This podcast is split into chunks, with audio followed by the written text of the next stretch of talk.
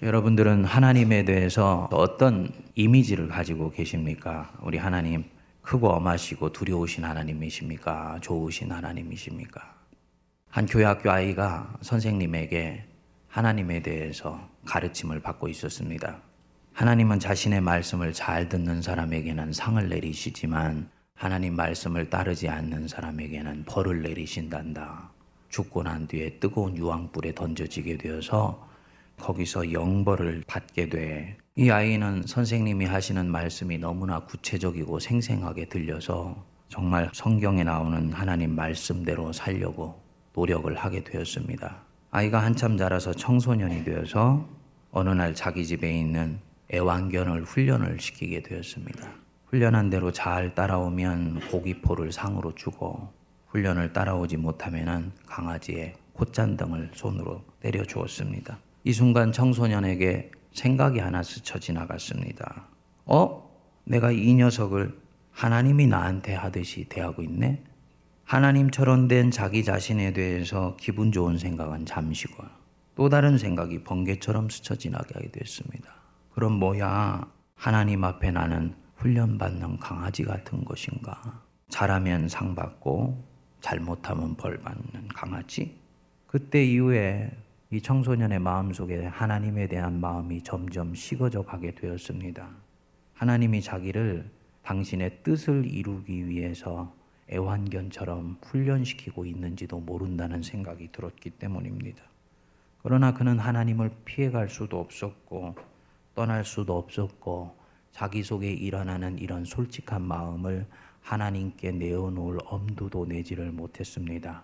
하나님이 혹시 벌을 내리시면 어떻게 하는가 하는 마음이 들었기 때문입니다. 그러면서 이 아이의 신앙은 점점 식어가고 이 아이는 그렇지만 교회를 떠나지도 못하고 교회에 머물러 있지도 못하면서 교회의 언저리를 늘 맴도는 그런 신앙인이 되어갔습니다. 여러분, 이 아이가 지금 무슨 문제를 가지고 있는 것입니까? 하나님에 대해서 잘못된 이미지를 갖고 있는 것이지요. 그러나 더 큰 문제가 있습니다. 여러분들 중에서도 아마 어렸을 때 교회 학교를 다니면서 선생님한테 지옥과 유황불에 대한 얘기를 들은 분들이 있을 거예요.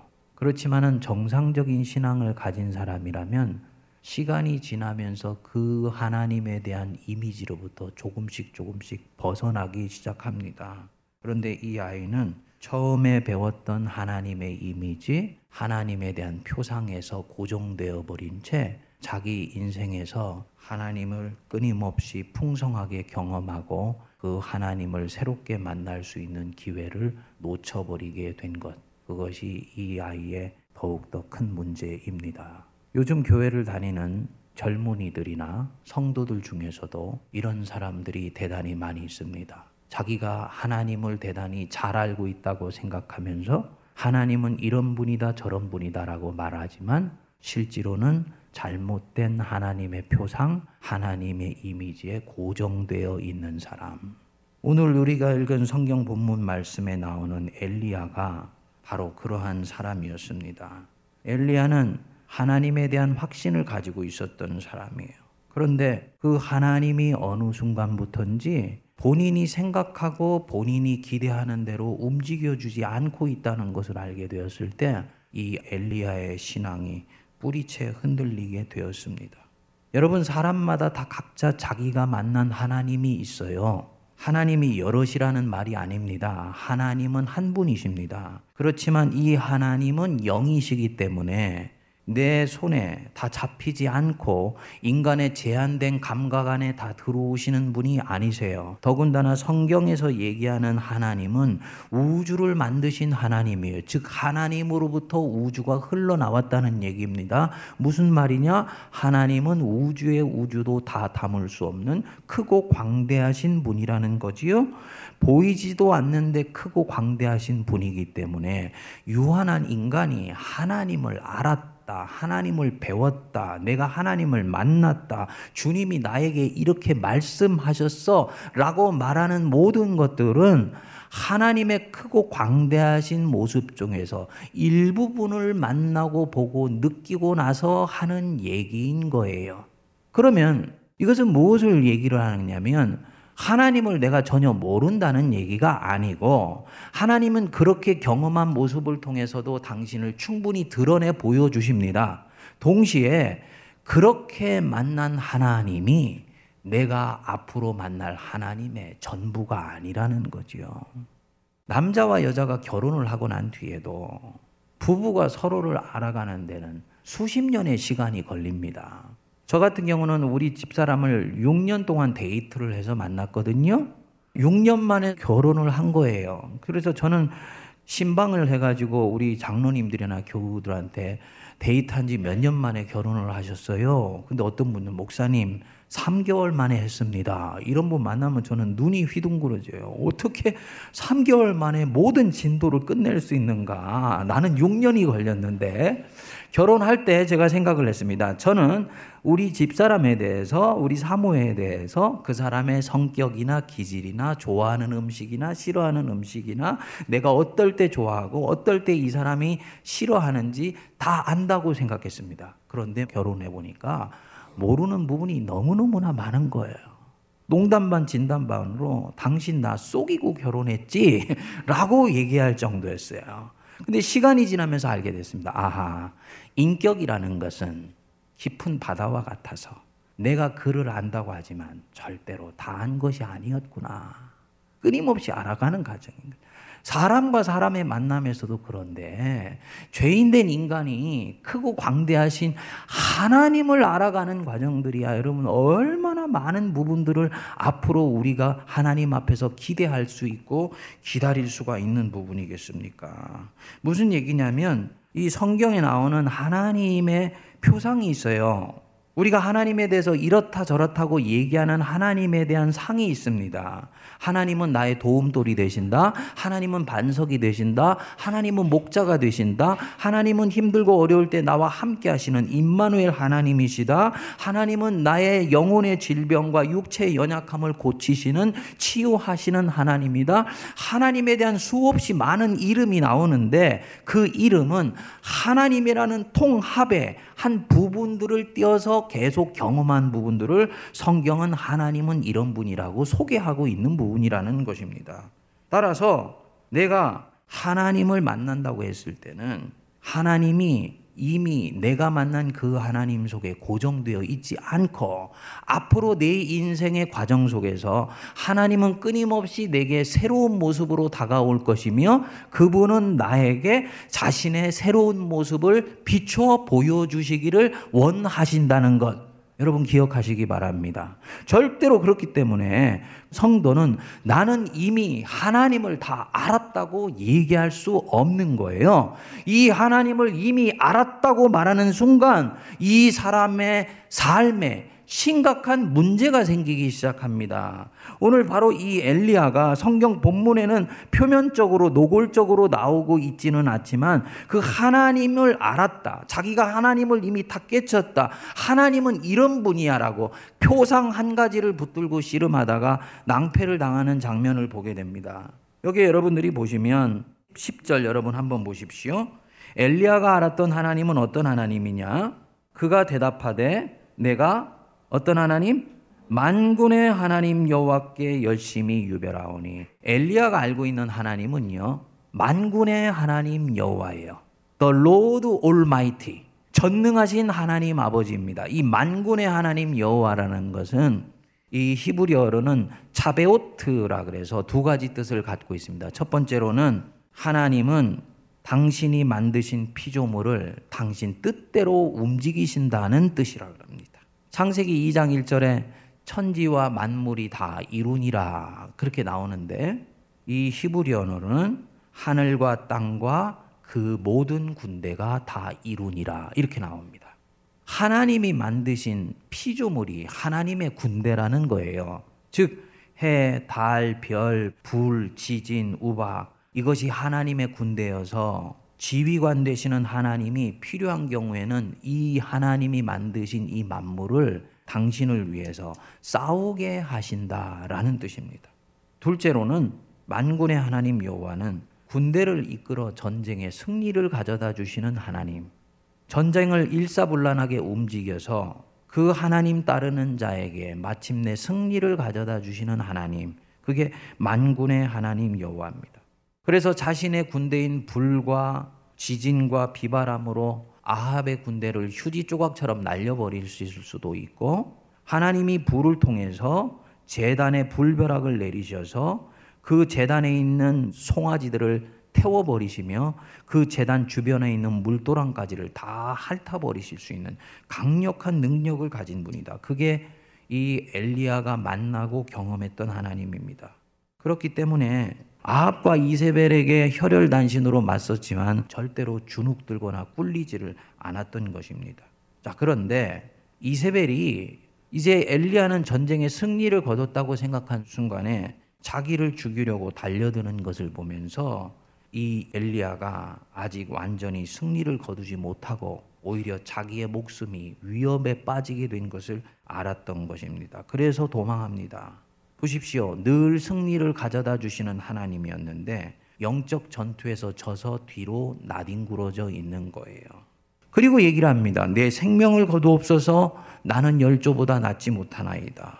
이 열왕기상 십구 장을 흔히 설교를 하면서 엘리야가 영적으로 소진했다, 혹은 너무나 많은 일을 하면서 완전히 번아웃됐다라고 그렇게 설교하는 경우들이 왕왕 있는데, 이상하지요? 그렇게 번아웃돼서 소진했으면 쉬면 되는 일이에요.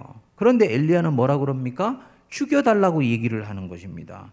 이 사람의 내면 세계 안에 지금 무엇인가 심각한 문제가 일어났다는 얘기입니다. 단순히 쉬면 회복되는 그런 일이 아닌 일이 일어나게 된 것입니다. 무슨 말씀을 드리냐면, 지금 이 엘리야는 이때까지 자기가 믿어왔던, 자기가 만나왔던 그 하나님, 만군의 하나님은 이런 분이시더라라고 생각을 했는데, 그 하나님을 믿는 것으로는 도대체 지금의 자기의 상황이 이해되거나 해석되지를 않는 거예요.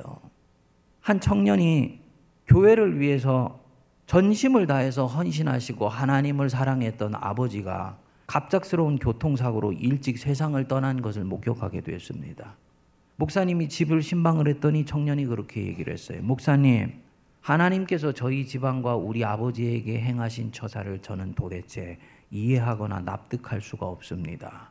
우리 주변에 이런 일들이 왕왕 일어나지요. 뭐가 문제가 되는 거냐? 이 사람은 하나님이 문제가 있다고 생각한 것입니다. 그런데 사실은 하나님이 문제가 있는 것이 아니고 이 청년이 가지고 있는 하나님에 대한 표상이 지금 자기가 당한 이 고난과 해석하는 데 부합되지 않으면서 믿음이 통째로 흔들리기 시작한 것입니다. 그런데 문제는 뭐냐면 자기는 지금 하나님의 표상 때문에 어려움을 겪고 있는 것이라 생각하지 않고 하나님 자체가 지금 문제가 있다고 생각을 하고 있다는 것입니다. 왜? 자기는 하나님을 이미 전부 다 알았다고 생각하기 때문에. 지금 이 엘리야가 그 문제를 겪고 있는 거예요. 그것 때문에 이 엘리야가 지금 깊은 영적 침체에 빠져 있는데, 이랬던 엘리야가 얼마 지나지 않아서 다시 사명자가 됩니다. 두려워서 피해서 도망왔던 이스라엘 땅으로 용기 백배에서 다시 돌진해서 들어갑니다.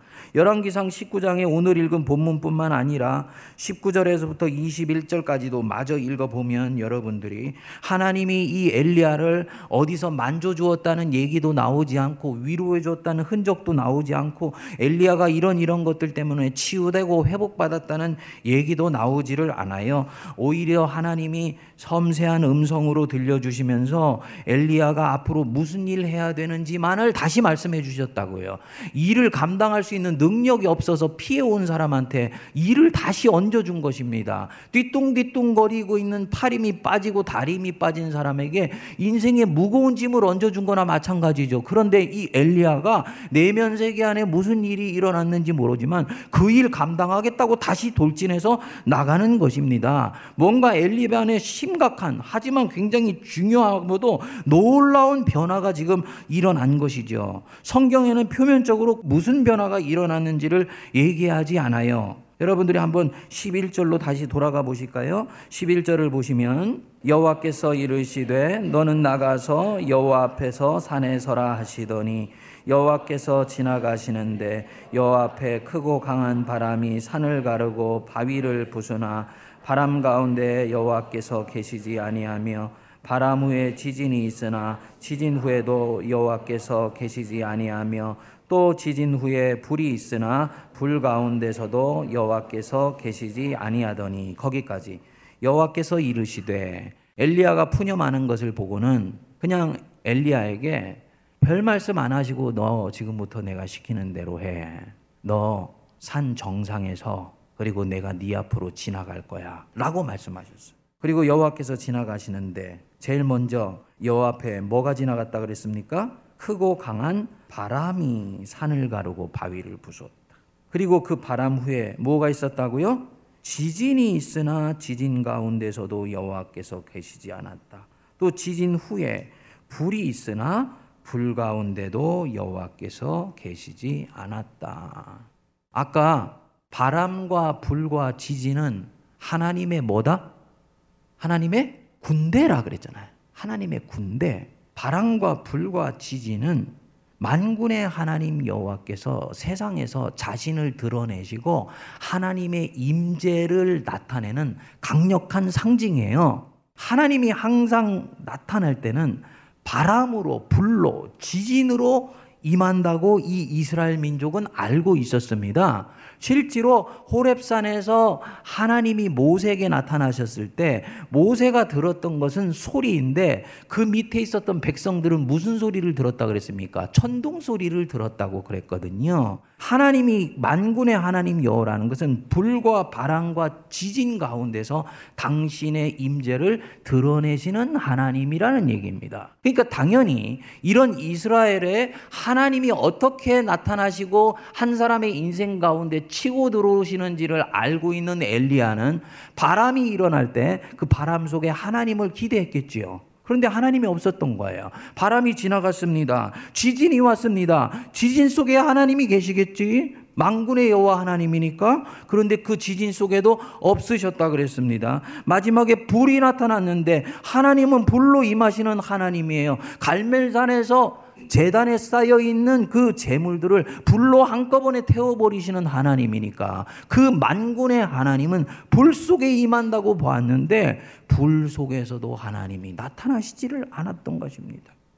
무슨 생각을 엘리야가 했을까요? 도대체 하나님, 당신이 만군의 하나님 여호와인데 바람 속에도 불 가운데도 지진 속에서도 계시지 아니하시면 내가 만난 만군의 하나님 여호와는 어디에 계신 것입니까? 물을 수밖에 없지 않습니까? 하나님을 찾았는데 자기가 생각하는 표상으로는 지금 하나님이 나타나지를 않은 것입니다. 이때 하나님이 어디에서 나타났습니까? 세미한 음성으로 나타났다고 그랬어요. 세미한 음성. 영어 성경으로는 gentle whisper 이렇게 나오는데요. 친절한 소리로, 상냥한 소리로 나타났다. 쓱 보고 지나가시면 안 돼요. 이때까지 선지자들에게 나타난 하나님 중에서 세밀한 소리 속에 당신을 집어넣어서 임재하셨던 적은 한 번도 없습니다. 하나님은 항상 강력한 권능과 함께만 나타나셨다고. 그런데 엘리야에게 처음으로 세미한 음성으로 나타나신 거예요. 엘리야가 무엇을 깨달았을까요? 아, 하나님은 바람과 지진과 불을 움직이셔서만 일하시는 하나님이 아니셨구나. 이 하나님은 세밀한 소리 속에 당신을 집어넣으셔서 깊고 잔잔하며 은밀하게도 일하시는 하나님이셨구나. 나는 이세벨이 나를 죽이려고 하는 것을 보면서 하나님이 일하시지 않는다고 생각했고 전쟁의 하나님이 이 순간에 전혀 나를 향해서 은혜를 베푸시지 않는다 생각했고 그래서 내 인생은 꼬이고 파괴되고 실패했다고 생각해서 나뒹굴어졌었는데 하나님은 은밀한 곳에서 깊은 강이 고요히 흐르듯이 하나님은 깊고 조용한 곳에서 잔잔하게 일하시는 하나님이셨구나. 하나님의 표상을 새롭게 경험한 것입니다. 마치 잔잔히 흐르는 강물 같은 그분이었던 거예요. 그래서 엘리야가 하나님의 음성을 새롭게 듣게 되죠. 십팔 절 우리 같이 읽겠습니다. 시작. 그러나 내가 이스라엘 가운데 칠천 명을 남기리니 다 바알에게 무릎을 꿇지 아니하고 다 바알에게 입맞추지 아니한 자니라. 여러분, 만군의 하나님 여호와만을 생각하면서 하나님 믿었던 엘리야가 칠천 명을 이스라엘이라는 그런 어떤 거친 황토밭에 생명의 씨앗 뿌리듯이 뿌려놓으신 그 하나님의 흔적을 이전 같으면 찾을 수 있었을까요? 없었지요. 하나님이 일 안 하신다고 생각했겠지요. 우리가 보통 교회를 섬길 때 하나님이 일하시는 징표, 지금 하나님이 역사하셔. 여러분들은 어떻게 생각합니까? 찬양을 할 때 막 가슴이 뜨거워지고 온 교회 안에 열기가 가득하고 하나님을 향한 열망이 훅군 달아올 때 성령이 강력하게 임하셨다고 생각을 하잖아요. 그게 만군의 하나님 여호와의 표상이에요. 그 중에 한 사람이요. 그 떠들어대는 소리를 뒤로 하고 잔잔히 나가서 교회 학교에 가서 한 아이를 붙들고 성경 한 구절을 읽어주며 그 아이들 속에 믿음을 심어주는 작업을 했습니다. 그리고 그 아이가 그때 그 선생님을 통해 만났던 하나님이 자기 안에서 커져서 나중에 삼십 년, 사십 년이 지나고 난 뒤에 역사를 움직이는 사람이 됐던 거예요. 그 삼십 년, 사십 년이 지나는 동안에 하나님은 없으신 것처럼 보였습니다. 역사의 수면 밑으로 깔아앉았던 것처럼 보였습니다. 그러나 하나님은 고요한 강처럼 자기 일을 묵묵히 해나가셨던 거예요.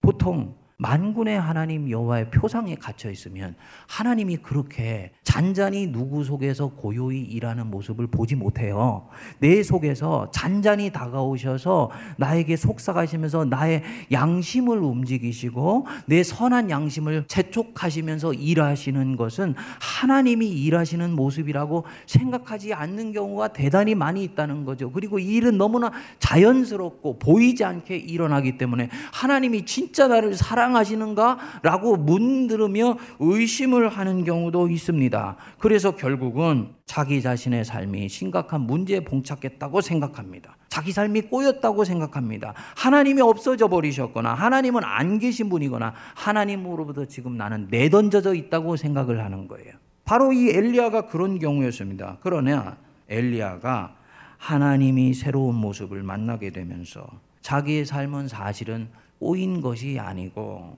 자신이 하나님을 너무 단면적으로 알아왔다라는 것을 이때 깨닫게 된 것입니다.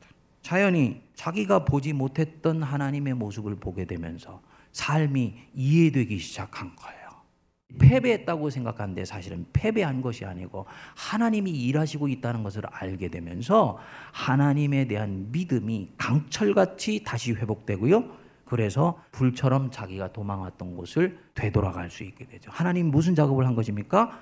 만군의 하나님 여호와로부터 깊은 강처럼 고요히 흐르시면서 일하시는 하나님으로 하나님의 표상을 바꿔준 것입니다. 그랬더니 이 사람 속에 믿음이 회복되고 내면의 치유가 일어나면서 다시 인생을 한번 살아보고 싶은 열망이 일어나게 된 것입니다. 여러분, 삶은 절대로 단선적이지 않습니다. 한 사람 한 사람마다 삶이 조금씩 컬러가 다르고요. 이 삶은 단선적이지 않아서 마치 산에 계곡이 있고 능선이 있고 정상이 있듯이 인생에도 마디가 있고 국면이 있어요. 십 대에는 십 대에 만나는 하나님이 있어요. 교회학교에서 선생님에게 듣는 하나님이 있고 이십 대는 이십 대에 만나는 하나님이 따로 있습니다. 삼십 대와 사십 대는 삼십 대, 사십 대에 만나는 하나님이 있고 노년에는 노년에 만나는 하나님이 있는 거예요. 그런데 흔히 신앙생활 하는 사람 보면 자기가 처음 만났던 하나님, 인격적으로 영접할 때 만났던 하나님, 자기에게 강력한 인상을 주었던 하나님에 대한 표상 속에 아까 그 아이처럼 딱 갇혀 있어서 내 삶의 국면은 새롭게 전개되고 있는데 그 새로운 국면 속에서 내게 찾아오시는 하나님을 새롭게 만나려고 하지를 아니하고 이전에 만났던 하나님의 표상을 자꾸 가져와서 그 하나님으로 이 삶을 돌파해 나가려고 하니 도대체 이 삶이 돌파도 되지 않을 뿐만 아니라 해석도 안 되는 거지요. 하나님이 내게 이렇게 하시는 처사를 나는 도대체 이해할 수가 없습니다. 그렇게 얘기하는 분이 여러분 계시다면 여러분, 그때 여러분이 갖고 있는 하나님은 하나님의 전부가 아니고 하나님의 뭐다? 표상이다. 그래서 하나님은 그 표상 속에 갇혀 있지 않아요. 저와 여러분들이 심호흡을 깊이 하고 마음을 평안히 하며 하나님은 어떤 경우가 있어도 나를 떠나지 않는다는 것을 믿으시고요. 이전에 가졌던 하나님의 표상을 잠시 옆으로 밀쳐놓고 하나님, 지금 내게 하나님이 새롭게 다가오시는 그 모습을 제가 보게 하시고 알게 하시고 그 하나님 새롭게 만날 수 있도록 도와주십시오. 기도하면 하나님이 내게 이 엘리야처럼 이전과 전혀 다른 모습으로 다가오셔서 지금 나의 삶을 들여다볼 수 있게 해주시고 해석할 수 있게 해주시고 이미 만들어진 길을 볼 수 있도록 도와주십니다. 그러니까 뭘 얘기를 하는 거냐면 저와 여러분들이 절대로 이전에 익숙했던 하나님에 대한 표상에 고정되어 있으면 아니 되는 거라는 거죠. 찬양과 경배가 왜 소중하냐면 찬양과 경배는 내게 성경 속에 특정한 몇몇 사람에게 고정되어 있었던 하나님에 대한 표상을 풍성하게 전달을 해줍니다. 그리고 그 찬양을 통해 내게 주는 하나님에 대한 이미지 전부가 내게 다 아멘으로 감격으로 반영되는 것은 아니에요. 그런데 그렇게 찬양을 하면서 하나님에 대한 이미지가 어떤 사람은 다섯 개밖에 없는데 이 사람은 열 개, 스무 개, 삼십 개가 되잖아요. 그러면 그만큼 이 사람은 다양한 삶의 국면 속에서 하나님을 만날 수 있는 새로운 경로를 갖게 되면서 그것이 어느 순간인가 내 속에서 역사되기 시작을 합니다. 제가 삼십 대 신학을 하면서 만났던 하나님은 깃발이 되시는 하나님이었습니다. 내 인생의 목표와 방향과 해야 될 일을 가르쳐 주시는 하나님. 너무너무 멋진 하나님이에요. 그것도 시간 속에 묻혀져 버리는 일이 아니고 영원까지 이어지는 이 일을 주시니까 얼마나 감격스러웠는지. 근데 미국에 유학을 가서 사십 대 초반에 제가 넘어졌어요. 넘어졌는데 이상하게도 아무 일도 할 수가 없는 거예요. 손 하나 까딱을 할 수 없는 거예요. 항상 일이 있어서 행복했고 사역의 드라이브를 걸고 나가면서 삶의 보람을 느꼈던 사람이 아무 일을 할 수 없다는 것은 이것은 마치 사망신고와 같았습니다. 하나님한테 반복해서 물었지요. 하나님, 내가 지금 이 상황에서 도대체 무엇을 어떻게 해야 됩니까? 나에게 갈 길을 가르쳐 주시고 내가 만일에 새로운 길을 가야 된다면 새롭게 가야 되는 그 길의 방향을 하나님 가르쳐 주십시오. 반복해서 하나님께 물었어요. 왜냐? 내가 아는 하나님은 나에게 길을 가르쳐 주시는 하나님이니까. 그런데 어느 날 기도하는 중에 제 소리였는지 아니면 성령의 소리였는지 내면에서 소리가 하나 들려왔습니다. 너는 나 하나로 만족할 수 없니? 찬양 속에서 자주 나온 얘기죠? 여호와 하나님 한 분만으로 만족할 수 있는 것. 저는 그 하나님 한 분만으로 만족한다는 것은 그건 신앙이 성립되지 않는 부분이라고 생각을 했습니다. 무슨 얘기야? 하나님은 역사를 움직이시고 교회를 변혁시키시고 한 사람의 인생을 통째로 바꾸셔서 하나님을 위해서 온전히 자기 인생을 불태우게 하시는 하나님이신데 제게 하나님은 운동하시는 하나님이었어요. 그 하나님이 당신 하나만으로 아무것도 하지 않고 만족하라니. 하나님 지금 저하고 데이트하자는 거예요? 그런데 그게 하나님이 원하는 거였습니다. 아무것도 하지 않아도 그분 한 분만으로 그분과 함께 사귀고 교제하고 같이 손붙잡고 있는 것만으로 내 영혼이 만족할 수 있는 바로 그 신앙. 즉 당신으로 하여금 내가 당신을 사랑하기를 원하시는 하나님. 처음으로 사십 대 그 하나님을 만난 거예요. 그런데 성경으로 들어가 봤더니 사실은 이것이 신앙의 출발점이더라고요. 저는 돌아온 것이라는 것을 알게 되었어요. 하나님과 교제하고 사귀는 것이 얼마나 인생에 중요한 것인지 그분과 아무것도 하지 않고도 행복할 수 있는 사람이에요. 하나님의 일을 할 때도 누구의 시선과 스포트라이트와 각광을 받지 않아도 그 일하는 것 자체, 하나님이 내게 그 일 주셨다는 그 자체로 만족할 수 있는 진정한 하나님의 사람이 돼요. 하나님 한 분만으로 만족할 수 있는 사람이 하나님이 나를 사랑하신다는 바로 그 자체로 인해서 세상 사람들은 나에게 어떤 가치를 매기던 간에 하나님이 사랑하는 자기 자신을 진심으로 존귀하게 여길 수 있다는 것을 알게 되었습니다. 무슨 말씀을 드리는 거냐? 이전의 표상이 어떤 순간에는 전혀 지금의 삶을 돌파해 나가는데 걸림돌이 된다라는 것들을 그때 제가 알게 됐던 거죠. 사랑하는 여러분, 익숙했던 하나님의 표상이 있다면 거기에 머물러 있으면 안 됩니다. 여러분들이 예배를 드리는데 감격이 없다. 찬양을 하는데 그 찬양의 가사가 내 가슴 속에 부딪혀오지를 않는다. 성경을 읽는데 내가 도대체 어렸을 때부터 이 성경을 몇 번이나 읽어왔는데 또 이 성경 붙들고 있는 거야. 이 사람은 이미 이전에 가졌던 하나님의 표상 속에 딱 갇혀있는 사람입니다. 당연히 옛 표상에 갇혀있기 때문에 하나님에 대한 새로운 기대가 없습니다. 하나님이 무언가 자기에게 새 것을 행하실 수 있다고 이 사람은 생각하지 않아요. 당연히 이 사람은 대단히 교만한 사람입니다. 왜? 하나님을 다 알았다고 생각하고 있기 때문에. 우리 주님이 이사야를 통해서 분명히 말씀하셨습니다. 너희는 이전 일을 기억하지 말며 옛전 일을 생각하지 말라. 보라, 새 일을 행하리니 이제 나타낼 것이라. 이전 하나님 기억하지 마십시오.